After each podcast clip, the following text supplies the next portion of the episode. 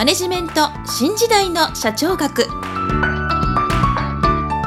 こんにちは。中小企業診断士の六角です。今回はマネジメント新時代の社長学の第80回をお届けいたします。今回のテーマは経営戦略と経営戦術です。もし私の著書図解でわかる小さな会社の経営戦略一番最初に読む本をお持ちの方は18ページ第1章第3節具体的な活動を経営戦術に落とし込むをご参照ください。それでは本題に移ります。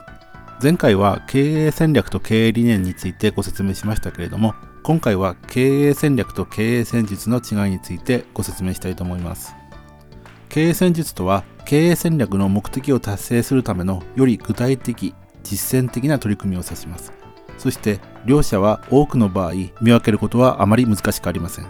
しかし両者を分ける明確な定義はないのでこれは戦略ではなく戦術だ。より戦略的な考えをするべきだ。という議論が行われることがあります。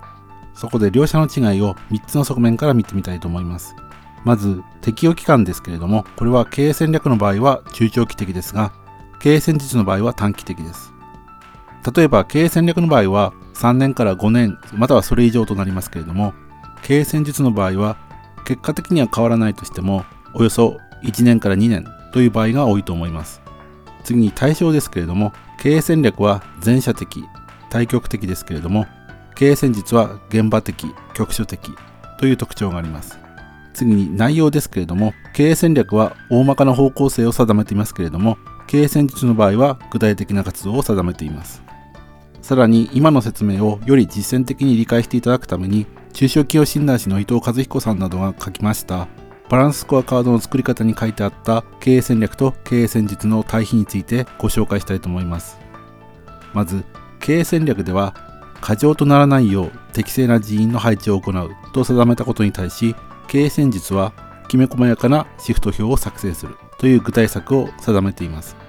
次に顧客満足度を向上させるためのサービスを実施するという経営戦略に対し作業的なサービスを行わずフェイス2フェイスで接客するという経営戦術を定めています。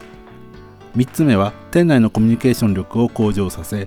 組織だった活動を実現するという経営戦略に対し CS 改善活動ミーティングを実施するとともに店内ミーティングで情報交換を行う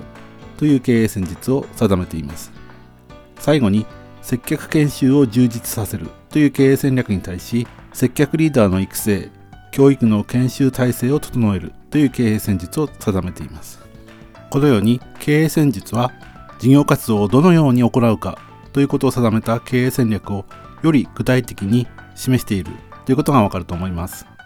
ただこれは先ほども述べました通り経営戦略と経営戦術の明確な区分はないので例えば会社全体の経営戦術に対しその会社を構成する一つの部署ではその経営戦術を経営戦略的に位置づけてさらにその部でより詳細な経営戦術を定めるといったこともあると思います。そして経営理念経営戦略経営戦術といったものはそれぞれの対象や役割は違いますけれども組織だった活動ができるようにするという点では共通しておりますので経営者の方はこういった経営戦略や経営戦術を明確化することに注力していっていただければと思います。それでは今回はここまでとしたいと思います。次回は全社戦略についてご説明する予定です。今回もマネジメント新時代の社長学をお聞きいただきありがとうございました。また来週皆さんのお耳にかかりましょう。